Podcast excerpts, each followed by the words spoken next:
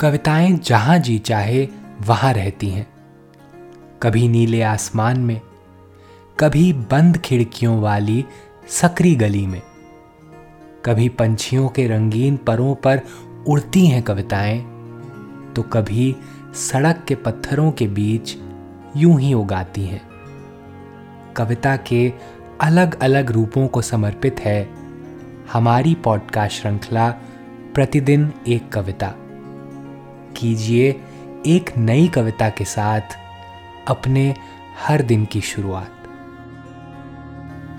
आज की कविता का शीर्षक है एक पारिवारिक प्रश्न। यह कविता केदारनाथ सिंह जी ने लिखी है। आइए सुनते हैं यह कविता मौलश्री की आवाज़ में। छोटे से आँगन में माँ ने लगाए तुलसी के बिरवे दो। पिता ने उगाया है बरगद छतनार। मैं अपना नन्हा गुलाब कहाँ रोक दूँ? मुट्ठी में प्रश्न लिए, दौड़ रहा हूँ वन वन। पर्वत पर्वत, रेती रेती, बेकार। आज की कविता को आप पॉडकास्ट के शो नोट्स में पढ़ सकते हैं। आप जहाँ भी प्रतिदिन एक कविता सुन रहे हैं, वहाँ अपने कमेंट शेयर करना ना भूलें।